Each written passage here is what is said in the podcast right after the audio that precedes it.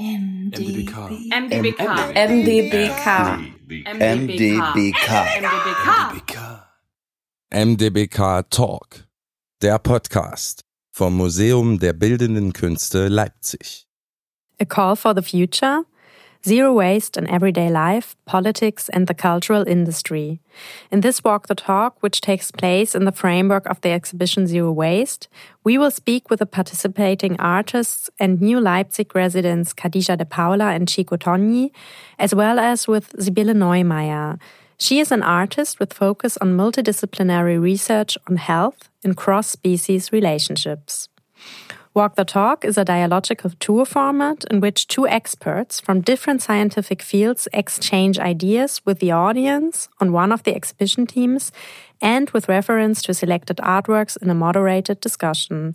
Due to the corona protective measures, unfortunately, only five people can take part. Therefore, we record all four Walk the Talks and make them available as MDBK Talk podcast episodes. I am Lena Fliesbach and I curated the exhibition Zero Waste at MDBK together with Hanna Beck-Managetta. Collectively with Hannes Glück, we will moderate this talk. Hannes Glück is philosopher, political scientist, and also an active member of the repair cafe Café Kaputt in Leipzig. Welcome to MDBK Talk.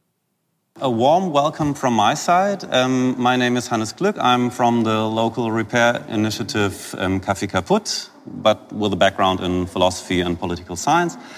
Um, and um, I'm uh, very excited uh, to, um, with all of you, uh, take this last and fourth um, walk the talk uh, with the topic A Call for the Future Zero Waste in Everyday Life politics, and cultural industry. So our task today is to sum up uh, what uh, this, this whole series um, and, and the exhibition has taught us and translate it to steps into the future. And like, okay, so we know a couple of things, or we, we get to know a couple of things uh, seeing the exhibition, but what to do? With this information, how, how to act, how to act in everyday life, how to act as an artist, how to act as someone working um, in the cultural industry, in, in the um, art world. So um, then I'll, I'll shortly introduce um, our two, two and a half experts, three experts, two of which will, will be mainly talking. Um, First, uh, Sybille Neumeyer, um, who is a uh, visual artist uh, who investigates collaboratively and multidisciplinary human nature relationships, um, focusing on cross species concepts of health, care, and toxicity. Um, she's been in uh, several recent um, exhibitions um, around the world and I'll um, hand over to her to say a few words on, on herself and uh, how she's related to, to the topic of today. Thank you, Hannes. Thank you, Hanna and Lena, for inviting me today. Um, welcome to the talk and walk number four. I am, as Hannes already mentioned, an artist, but I am also a human. That's what we share. We are living on this planet as bodies that consume, that eat, that produce waste, um, and that's why I'm actually maybe not an expert in a specific discipline, but um, have the ability to look at the topic of this exhibition from perspective of being an artist, uh, thinking about how I myself participate in structures of producing waste and thinking about waste, um, reflecting on the cultural field uh, as a practitioner, and on the other hand, thinking as a human about my own body and also as well very very important in my work about the bodies of others, which means uh, plants, animals, insects, but uh, as well other humans. Um, so I'm very excited about the discussion today.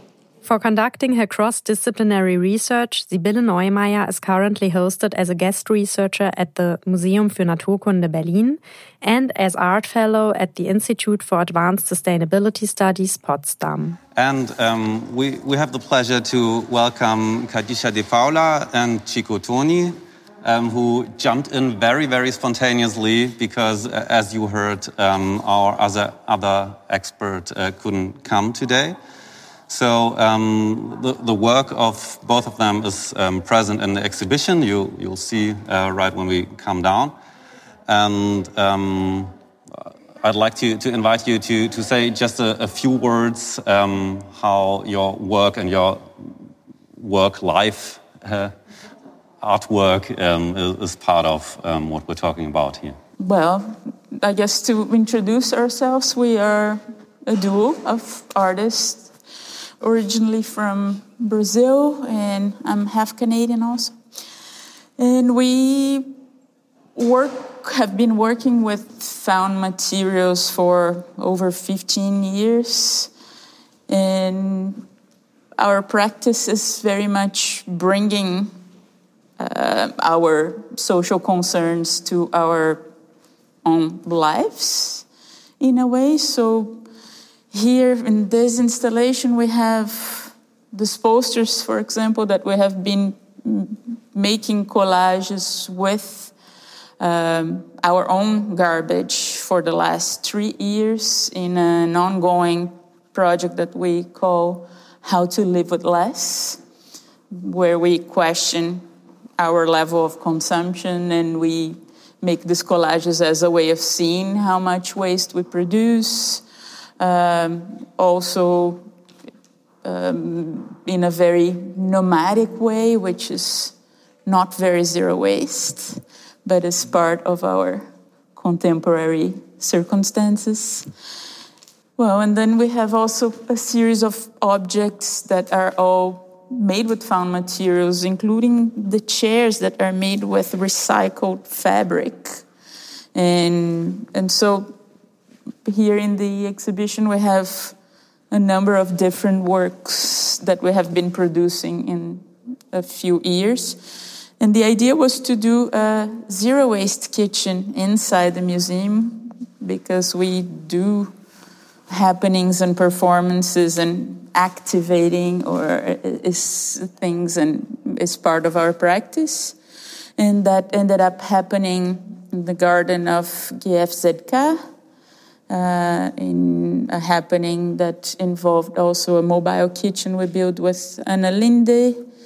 And a local garden uh, or a gardening project? Yes. And so I guess the title of Legendary Zero Waste Kitchen Ensemble and Co. means, I mean, it is quite legendary to be zero waste. Can we actually be zero waste?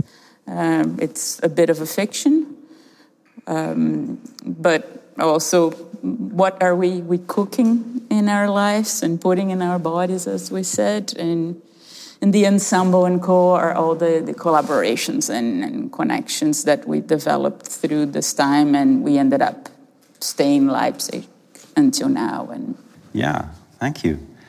Um, yeah, would you like to jump in directly? Um, Thank you. Um, I'm actually very pleased to meet you. I'm a big fan of this work. It's, I think it's very inspiring um, from, from many points of view. Um, and, and now you mentioned the legendary zero waste kitchen and already point out that zero waste uh, might be a fiction. So I actually was, when I visited this exhibition the first time, asking myself it could, could have a question mark in the end of the title, um, because that's actually the, the big question that we have to face the problem is not to think like, um, can we really have the zero waste, but how to deal with the waste, to shift the notion of waste, and that's what you actually do. So I think waste is always defined in the eye of the beholder. And for a long time, there has been the attitude that when something was not fulfilling the purpose um, that it was made for, it was considered as a trash. And I think uh, the, the, the, interesting aspect about zero waste is to think about is it really trash or can it fulfill other purposes and how to keep things activated, um, as we've been discussing before the talk started, um, activating matter, activating yourself, and also creating interactions with the material and other people. Yeah, and I think that's something we, we can keep in mind throughout the exhibition and for our discussion later that um, objects, like one, one way of um, coming to the result of zero waste is defining objects that were formerly considered as waste as no more waste because they are put to a new use. That would also maybe uh, be a thing to keep in mind for later. Um, can we differentiate different degrees of usefulness of waste? Because, like with uh, like with all um, maxims, um, it, it's not about obeying it um, to the letter because then you could, could, could define anything as useful in any way, uh, even if it's just a, a, little usefulness. One thing that is important about the work that we talk a lot uh, when we are doing is that um, this is still trash. This is our trash, and this is our trash also. And I don't know, we needed this wagon for transporting material. But this continued to be this in between waste. Some, somehow everything is that is inside the museum is waste somehow. Some, some of the material, they are new materials. Uh, this is um, in between. They, they're not new, but they are not still in the trash. And this is one discussion that we have when we do the work. For example, this, this barbecue just uses metal, for example, found metal. And if we trash this in the correct uh, recycling post, it's going to be correctly recycled. Or if we mix metal and rubber and everything, is is is a worse waste than it was before. You know. So this is an, another discussion that we have. For example, paper mixed with glue and plastic. So in somehow we're kind of destroying even more the material and and but it's in a between use of the material that has uh, some use as art temporarily if we trash things again, you know.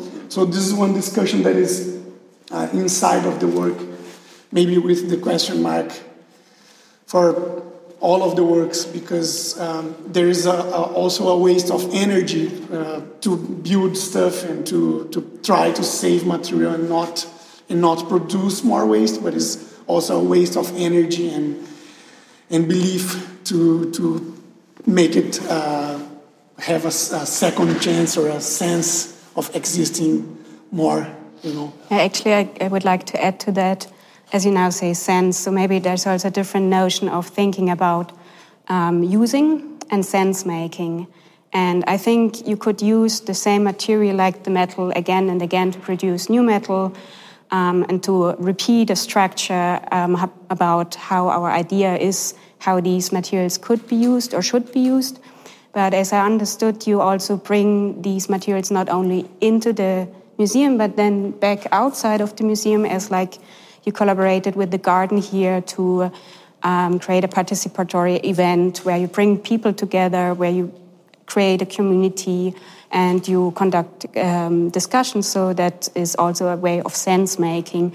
And maybe, um, yeah, we, we have to find ways of talking about different values of waste or material. Um, waste as a material and waste as waste, but also in, um, in notions of values and sense making and long term um, yeah, shift of how we think about something. Um, and to use it.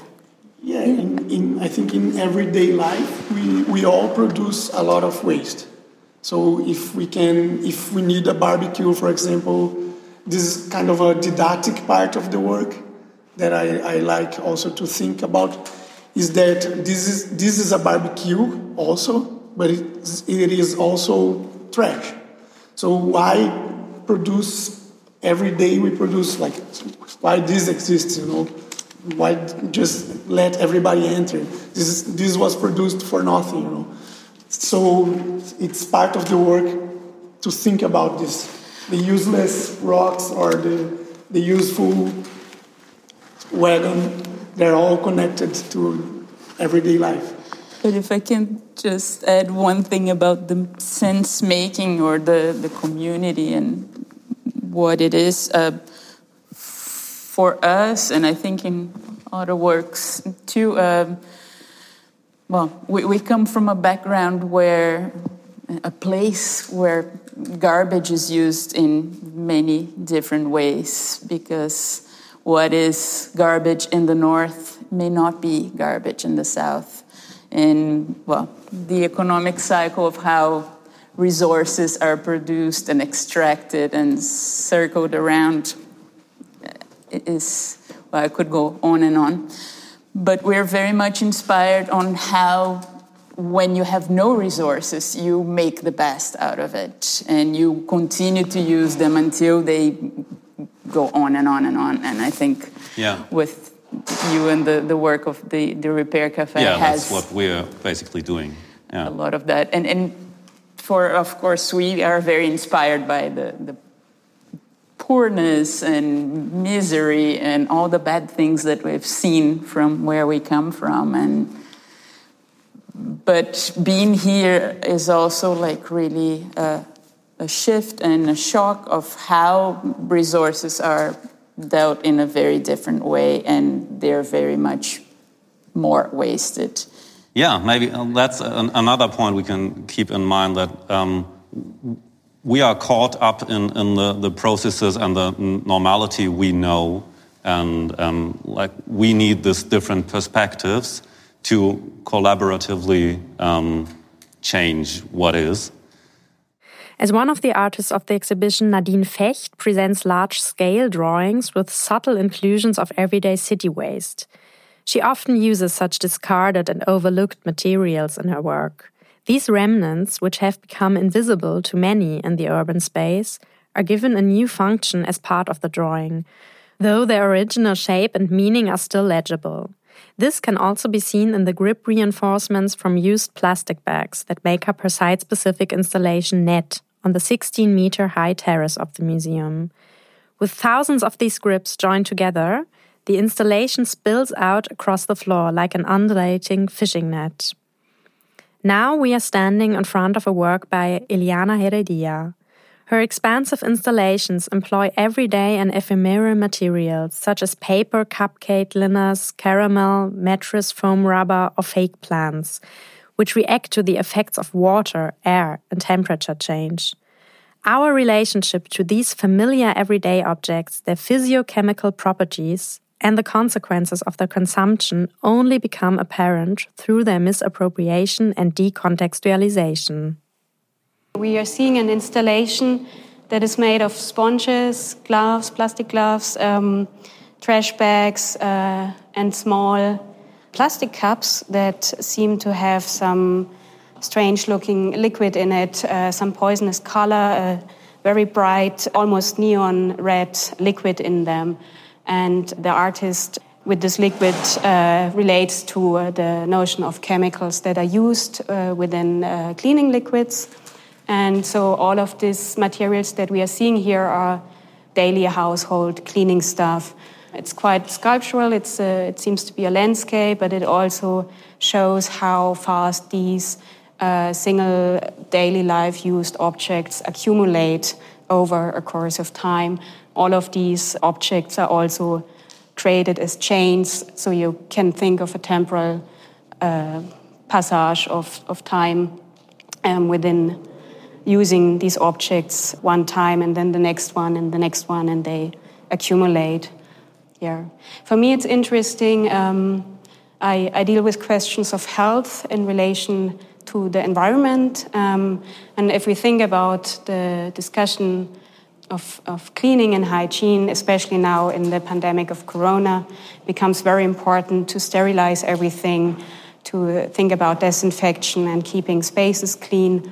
We actually produce even more trash by using all of these uh, one time use products, um, especially in the, in the medical context, gloves and also the masks we are wearing are produced and used in a very fast speed. And of course, this has an impact on the environment, and already a lot of studies uh, reveal how much of these single use uh, products are now accumulating in the oceans, in, uh, yeah, also in the urban space. Uh, it's hardly to go for a walk and not find a mask or some gloves lying on the floor. What is interesting about this work, it also kind of lets me think about cleaning itself as a practice, um, not only for reasons of creating a hygienic space, but also who is doing that. And as we're talking about trash um, and waste production on the expenses of others, also our notion of cleaning and keeping spaces clean on a closer view uh, unveils some invisibilities about people that, for example, here in the institution, in the museum, do work in the night or in the early morning hours to clean the spaces for us, or people that um, are also bringing the trash away from the houses.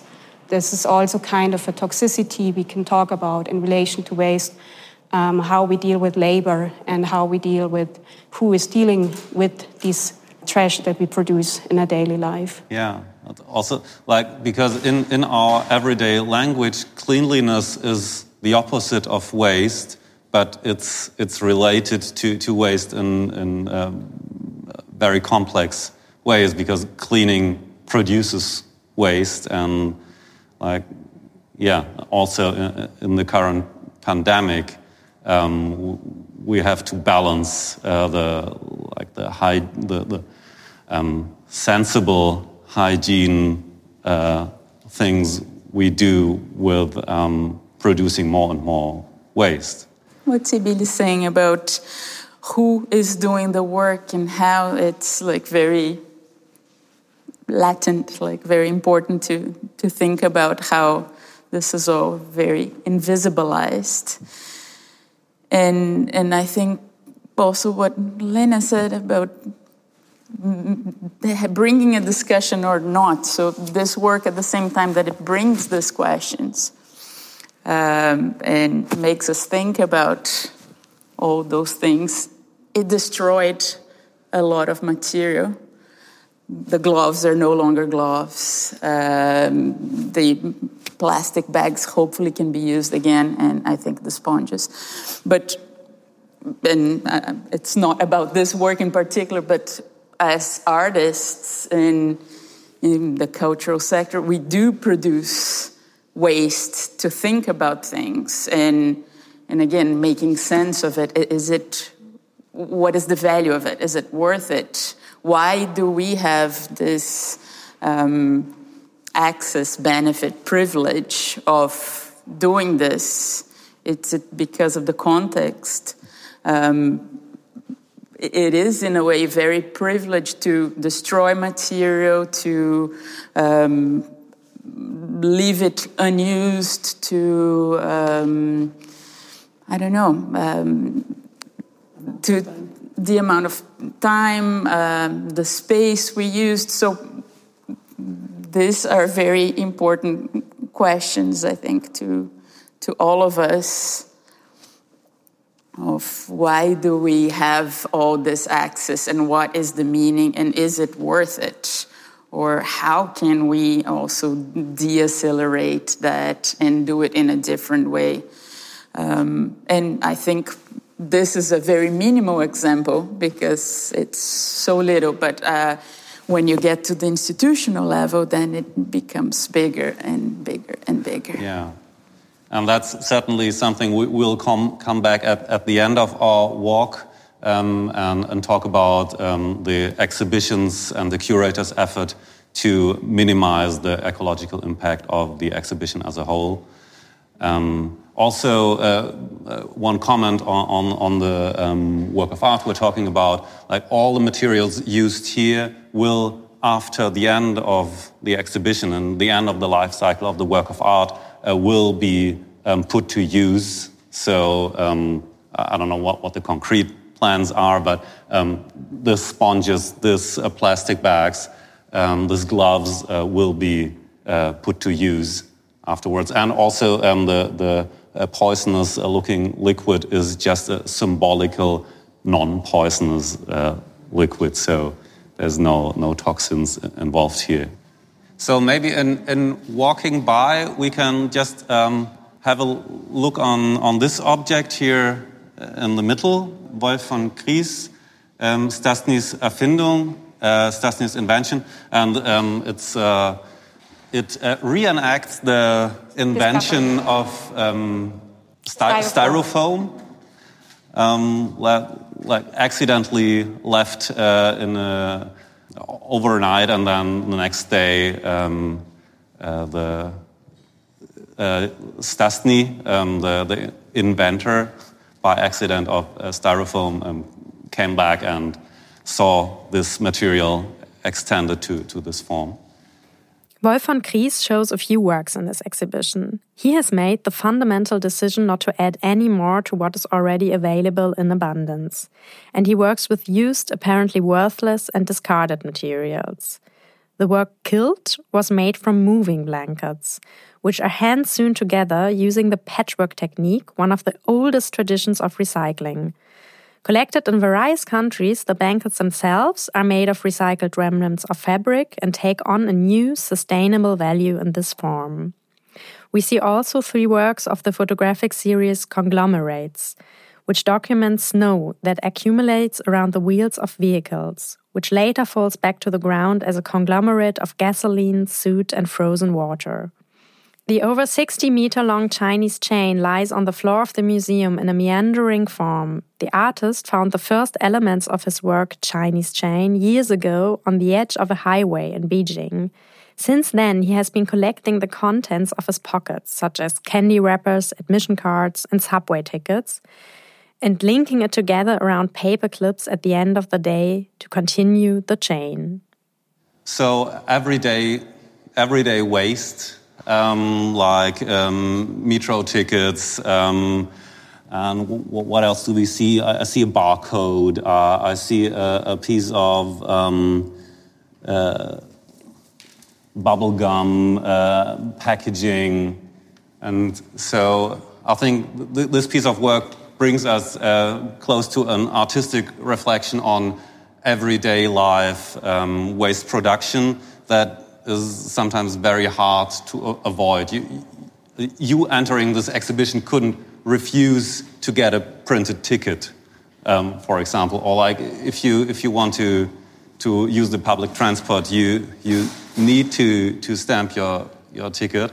I was uh, immediately appealed by these both works, the kilt and the chain, because both of them are made from leftover materials from something that we call waste, but then they are translated in something very aesthetic. And that's really interesting uh, from the perspective of an artist that um, the, the transformation of the material and the, the translation by, by using it in a very different way or also worshipping it or collecting it um, creates an aesthetic experience that maybe is also um, besides all these other works um, that throw critical perspective on how we deal with trash or some futuristic uh, imagination. What I like about this one is, is very much that aesthetics is a way of relating to things and to questions and to objects. And when you come from far, you see this appealing, colorful, yeah, very fragile thing on the floor. It reminds me of my childhood. It reminds me of of things that I, I, desired to have as a child. And when you come close, you see it's like things that you know from the daily life some old tickets, chewing gum papers, maybe something from a cigarette box. Um, and they are just collected day by day. Um, and it's always what he finds in his pockets as leftover from the day. So, again, in this work, you find some temporality, but also you find the notion of collecting. And um, when you think about trash accumulating, you can also think about collecting and um, accumulation in a, in a positive way. So, collecting can also be express desires.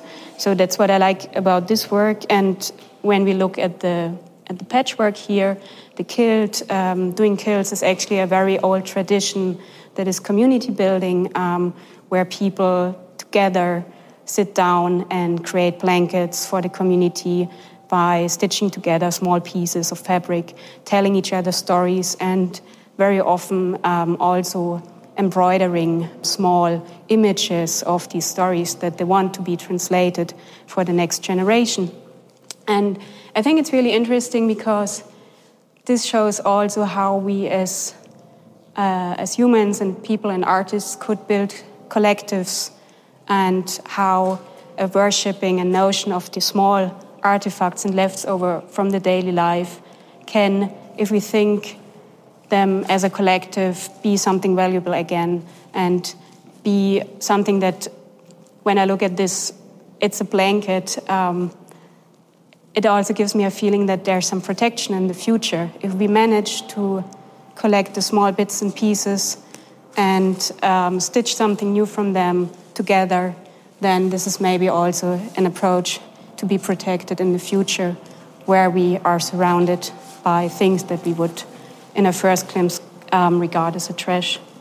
Um, so I think they're both very, very um, positive works, actually. Yeah, I think that both works are perhaps the they have the closest approach to, to our practice also, which is this of the, the collection of the everyday. Yes, the obsession of bringing it to another level, to creating some kind of sense, aesthetical sense, um, and yeah, and treating it as a something precious and elevating it within this, giving another value to like, okay, like this is what is this worth, right? The ticket, like, and it's also about the, the experience that every little piece of garbage brings and, and so on. So I think it's much more um, close to our practice, and our posters are also made of this little bits and pieces of everyday garbage. And when I see the pictures framed, I also think about how we have exhibited these posters in other circumstances within frames that create even more garbage. And that brings again to the question of how do you take garbage away from the everyday context and elevate it to art or like photographs, how, how toxic they are, you know. Um, so I think it's in the exhibition there are different artists that work in different ways, and Wolf and um, us, I think we have this very close approach to actually trying to change something with our bodies and our practice. But also, one thing that strikes us about the, the quilt is that for us in Brazil, those blankets, they're not used for moving, they're used for homeless people. And that's another level of what it means if here in the north is something for moving objects. Perhaps somewhere else it's something that will actually keep a human body warm. So, and it's already a recycled, low quality, cheap. So, anyway, uh, it's brings a lot of questions indeed. Yeah, I think that's what I thought is so poetic about it because it's, it now gives the feeling it's for humans and it's something protective. And now, as you mentioned, of course, uh, it, it is for some people, this is a blanket. And actually, it's very, very important to consider about that, that um, we take some materials for granted being there, and for other peoples, they are something they would need to survive. Um, and I think thinking about a future that helps us to be a community that bridges between the problem of using materials as objects and pure matter for fulfilling some superficial task or protecting other objects, going back to thinking about material that creates communities and protects communities and protects people and other beings. Um, and part of that is also like the aesthetics and their functionality, right? Even though we collect all those little precious papers and try to elevate it in a way the posters they are still useless while the objects they have like a, a particular functionality. Like they work as a chair they work as a wagon as a barbecue and this will still work as a blanket um, but i think as artists at least we try to, to question ourselves well, if we're destroying it even more, if we're mixing with another material, if we're putting glue on it, it needs to have some kind of function. Otherwise, it, it may have a, a, higher aesthetic value, but it will have at the end a lower social value because we're destroying it. It's the most cheap fabric that you can have. It's, uh, if you see the process of making these blankets, uh, I don't know if someone already saw, it's like sewing again the rest of the of fabric production. So basically, it's the same material that we used in the, the jeans, uh, the, the dark plates. It's jeans and fabric and the other one is real wool. It's uh, lamb wool, made with the same process but with very expensive uh, organic product. So, uh, but in, in, South America, this is the, the, cheapest kind of fabric that you can have. And also, if you transform in a quilt, it's like a fancy, cheapest uh, fabric, which is also a big contrast. that is nice. It's put a lot of work in a shitty material. but in a way, it's good that you remember that both our chairs and the floor of our installation and the quilt they're made of the same. It's the residue of textile. So here in the in the blankets, they're put together and sewn together and as you said, they come from different places of the world and they're processed differently. But the material that we use specifically is from a textile company in Denmark that recycles the material and brings to a high end um, by binding it with plastic, because that's the only way to make it rigid again. So that's again a question of like what is the value of so much recycling? All right. So we'll move on to bianca kennedy and the swan collective the work is called animalia sum um, i am animal and it deals with the question of the future of food uh, in relation to replace the meat production by eating insects. And uh, Swan Collective, together with Bianca Kennedy, created a virtual reality where you are traveling or following a journey of a bug through the different aspects of this question how do we imagine the future of food? Um, and you start being a bug that is eaten by a human. But later on, I will not talk too much about it because it's also nice to be surprised sometimes you will shift the perspective and be a human that is engaging with the question which kind of um, nutritions you would get out of a specific insect or how would you feel like eating it as well some interspecies dialogues that will happen during the VR and I highly recommend you to take the time and do it uh, it's, it's, it's kind of fun also but it's also challenging if you is a bit creepy. It brings you to some uncanny moments, um, and I think that makes the work really interesting because it challenges our maybe cultural conditioned um, imagination of what is food, and also it challenges, yeah, how we how we think about food on a planet that has more and more scarce resources and as, that has also an increasing um, population that wants to eat.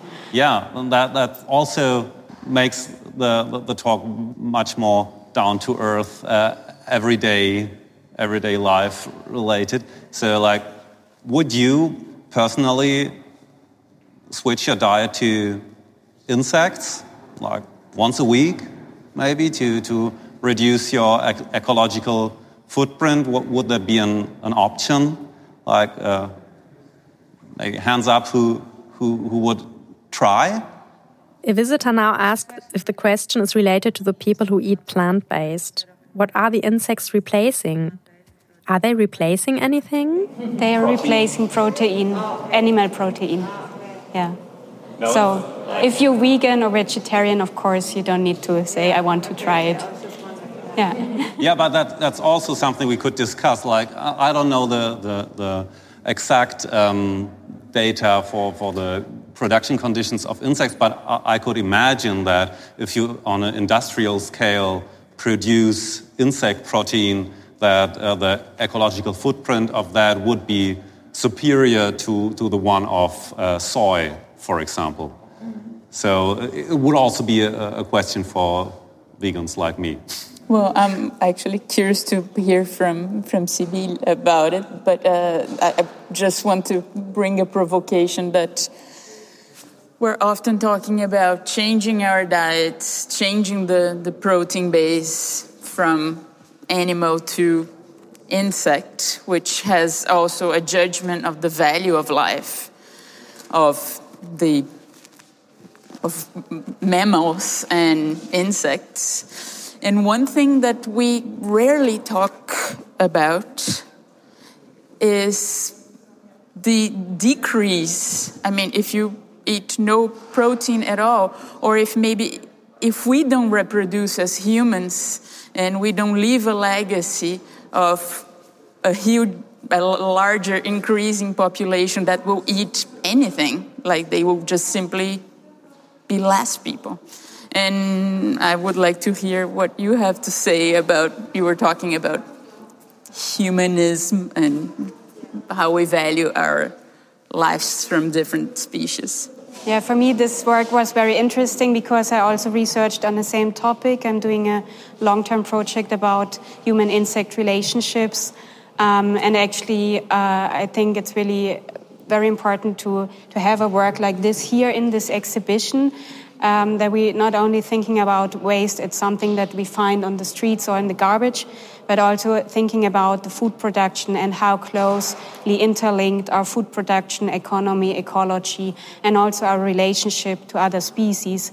Um, and thinking about what you said about the nutritions, of course, um, it's very important to think about um, locality um, of, of uh, food and also about cultural um, impact, but also um, yeah, being situated in a, in a specific surrounding, in a specific climate where uh, a diversity of food is always related to what you eat and to where you are. And uh, talking about, like, for example, the SDGs, the Sustainable Development Goals that are uh, now placed to think about how we can transform to a more sustainable future, it's very important to really look closely at this question of food production because you cannot say there is a planetary um, yeah, instruction how and what to eat, but um, it's, it's so interlinked with what your body needs, what your interaction with your microbiome is, what you can digest, and how your surrounding also challenges your body. Um, so, at some places, for example, you can also not grow much vegetables, so um, the nutrition or the, the, the food is um, based on, on meat. But in other places, uh, there's very easy to access vegetables. And this is also thinking about sustainability as well, because you could say, well, we all just eat vegetables, but then we have this whole infrastructure of logistics and transporting things. And why should uh, indigenous people in the Arctic Circle eat a kiwi that is shipped from New Zealand because it has so much vitamin C in it. Um, if they already managed over the millennia uh, to develop a knowledge to ferment a specific kind of um, meat in a way that is not only sustainable and conserved without being put in a fridge that would use energy, but also very much fulfills the needs that the body has in this specific environment. And as you already mentioned, there's a hierarchy in how we think about animals. Um, and then, for example, there is the food industry that um, has this domesticated animals that we eat, but then we have other domesticated animals we would never think about eating because we are having built a relationship to them. And then thinking about insects, it's something that would be much lower in the hierarchy and it's also addressed in the work very nicely because the insect's starting a revolt. And another point I think is very interesting to think about is what you say about the CO2 footprint, for example. Um, there has been a lot of calculations made already how much the CO2 footprint would be less than the one in the meat production. But I also think it's very important to think about then the logistics that comes not only to the production but also to how to bring food to different places and um, also to think about the big question mark do we really need this mass food production, which in itself causes a lot of problems and a lot of toxicity. Um, mass food production always is uh, related to bringing a lot of animals on a very small place together. This means that infections, for example, within the animals are spread very fast. This means that you would use antibiotics to uh, maintain uh, the, the health of these animals, and also insects have microbes and microorganisms in their bodies that could be a hazard for each other. Um, and then we put these antibiotics in the animal as well in the environment, and this has also a long term effect on our surroundings. So I think it's not only a question about which animal would we prefer to eat or which animal has more value than the other one, but also thinking about this whole logistics and economy around it that creates mass production and creates a mass consumption. Um, so I think this is a very, very important work within the exhibition because it unveils so many layers of this intersection of food production, politics, and economy. One, yeah, yeah. one thing that we discussed about this, this work here with another friend, uh, also a curator, is, um, for example, this idea of saving the planet. For example, we, a lot of times when we talk about saving the planet, we are talking about saving our own assets because the planet is going to stay, even with or without humans. And so the carbon print um, math is a very complex math to, to, to make like seriously. You know, there is a lot of people researching that very seriously. For example, walking here or taking the paper from the, the, the, gift shop or you know all, all this, this math is a very complex math if, if you want to take it from the exhibition level or the society level or the city level you know. And yeah i think this is another question mark. And i think that's a, very important thing you're, you're pointing to. It's, um, it's not strictly math. It's, it's not about uh, um, only an optimization process. You, you can't uh, definitely calculate which way of behavior is the ultimate best. And there, there are things like thumb rules, like if you go vegan, in some that'll improve your, your footprint, but then it depends where the vegetables you eat come from, um, what is grown locally. Also, the, I think the, the example of mass production um, is a very good one because in, in um, some uh, aspects, mass production might be more efficient than like uh, little uh, farmers doing uh, producing for, for a local market. But um, efficiency isn't everything. And so you, you have to, to balance um, all, and, and process all this information. And then you got another layer on top that uh, one of the resources um, you got uh, deal with is um, your time and your attention.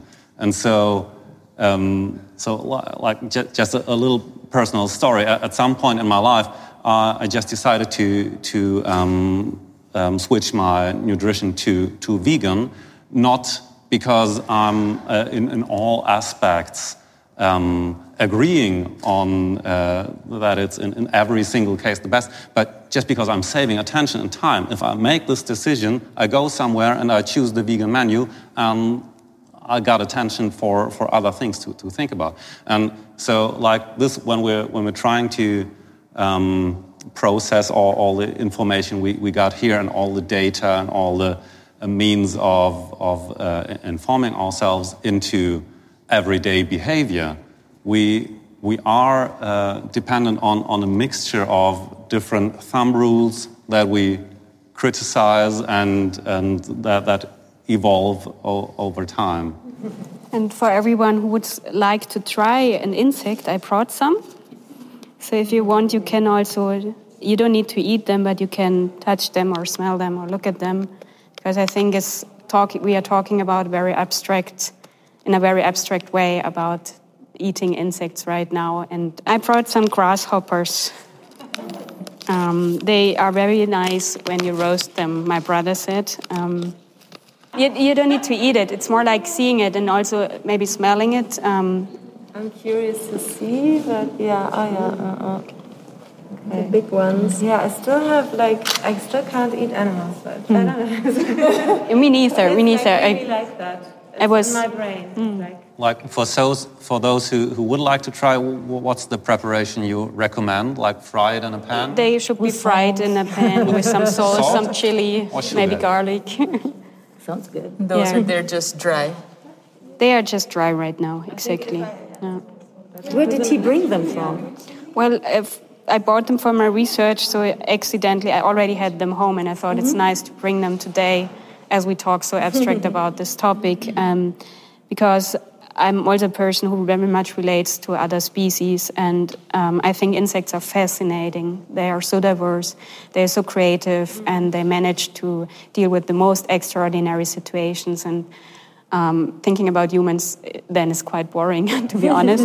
and um, also, they outnumber us by by many magnitudes. Yeah, the, the, the biomass of insects is, is in, in immense, and also the role they play to, to really maintain our planet is, is so, so uh, important. And I think, you know, this, this notion of putting a hierarchy on different species on how we want to use them or what they would do as a service for us um, is, is actually a crucial point to work on as, as a community, as a culture, but also as a single person. Um, to, to really change the planet. A visitor noted that we know that from indigenous cultures. They have a stronger relationship to nature. They always ask the nature. They have this awareness, she says. You're not only an artist, but also a scientist. Uh, I forgot to mention that you got this um, uh, I would say researcher. Yeah, researcher, like a guest at Museum für Naturkunde at the moment, uh, Sybille, and uh, at the uh, Institute for Advanced Sustainability Studies in Potsdam. Um, and so that, that's where you, you got all this information from. Yeah, I mean, I work a lot with scientists and researchers, and it's actually very valuable to work at the intersection of these two institutes because um, these questions of, um, yeah, transformation of, of, um, of how, how things or problems are, are tackled with, or the, the thinking about sustainability um, is very important for me. But then um, when I started my research, I came to a point where I realized that thinking about all these discourses from a purely anthropocentric perspective would not lead um, lead to a really holistic um, engagement with all these issues. Um, so it's, it's really nice for me to think also with biologists and people that um, yeah, have learned to, to listen to animals and plants. So we urgently need, need to switch to the um, last uh, work we're discussing.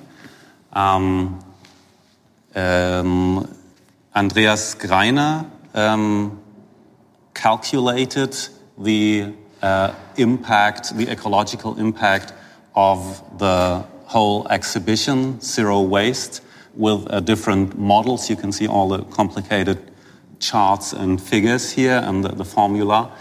Um, and so it's part of, of the uh, effort um, to make visible the um, ecological impact of um, what we're seeing here of the whole exhibition and also on an exemplary level of the cultural uh, industry um, in whole. And I'll uh, shortly hand over to the curators to, to say a, a few words on, on their struggle for transparency and compensation. Yes, organizing an exhibition is already a decision for using resources, for creating an ecological footprint, but we try to hold this footprint as low as possible. Andreas' work um, gave us not only the possibility to make it transparent, but also to try to compensate it by cooperating with the initiative Baumstarke Stadt Leipzig, which is locally planting trees and sustaining their cultivation throughout the city. 100% of the proceeds from the exhibition catalogue are dedicated to planting trees under the patronage of Zero Waste. One visitor asked the question if there are already some things or thoughts in the curatorial process that we curators keep on doing in further exhibitions.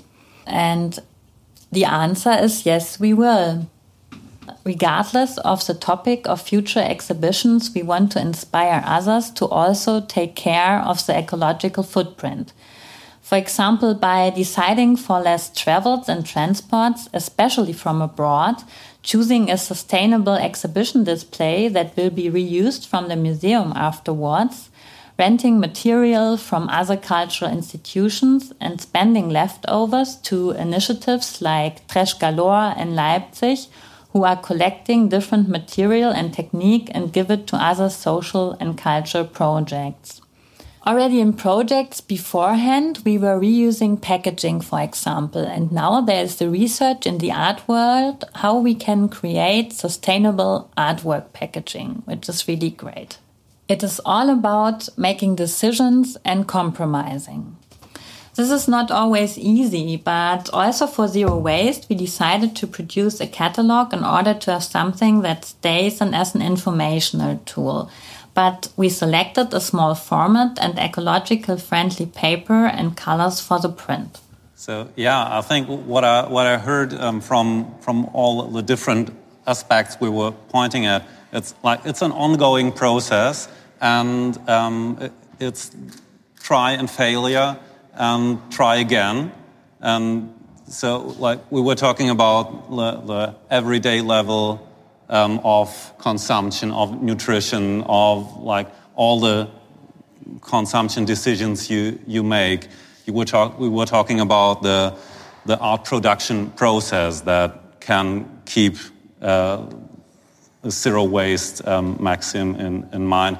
We were talking about the museum, and like it's recurring on all these levels that it's there is not the one perfect way, but there are individual decisions by consumers, by artists, by curators, and they can be exemplary. They, they, and like as artists, as curators, you maybe have a, a, a broader reach uh, than, than like the person from the street. And with that comes an, an ethical uh, aspect of like you, always have to, to balance, um, make decisions. Um, and so, yeah, what I gather, it's a, like it's an ongoing process, and we, we will make failures, and it, it won't be perfect. So the, the zero and the zero waste is always like an aim we can't reach, um, but we should continue trying.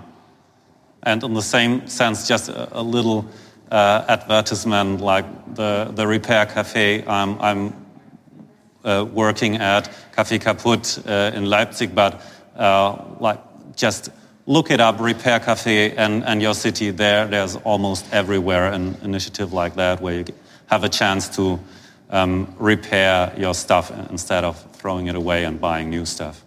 You, you wanted to, to say I, well, I'll try to be brief, but I just think in closing this question about future, we often think about better, improved, uh, keeping doing so that we'll get there, we'll not get there, uh, and maybe when we talk about sustainability, it often comes with the idea of development, and I'm a big advocate for less, develop less, do less.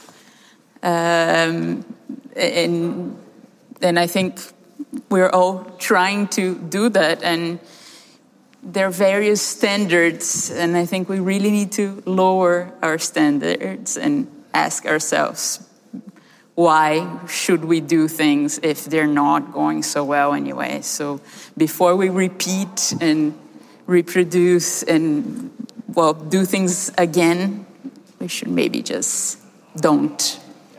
I prefer not to. Maybe the best choice is not to buy the best product, but to buy no product at all. Yeah.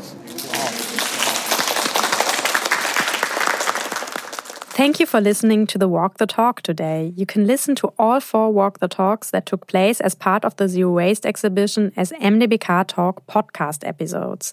We will keep you updated about the Zero Waste exhibition on our Instagram account, Zero Waste Exhibition.